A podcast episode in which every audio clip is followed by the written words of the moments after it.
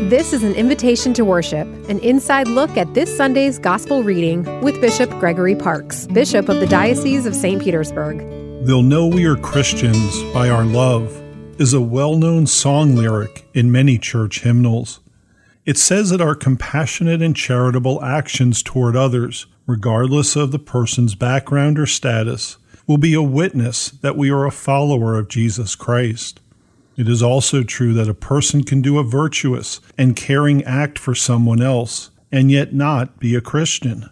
In Mark's Gospel, chapter 9, we find the disciples telling Jesus that someone was driving out demons in his name who was not a follower of his.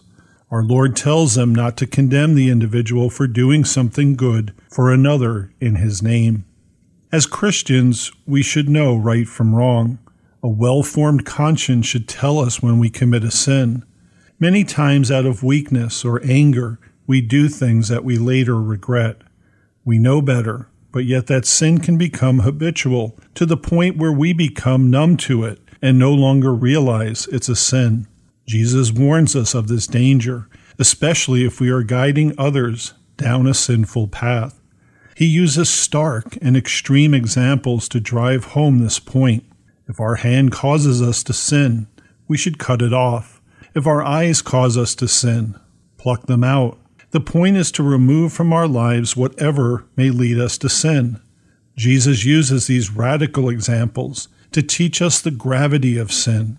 What we lose on earth is nothing compared to what we may lose for eternity. Have the courage to avoid near occasions of sin, gluttony, foul language, anger, greed, lust, stealing, and more.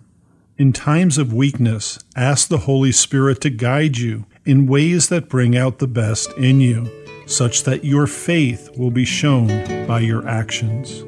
I'm Bishop Gregory Parks inviting you to worship with us this weekend. To find a local Catholic church, visit tampabaycatholic.org.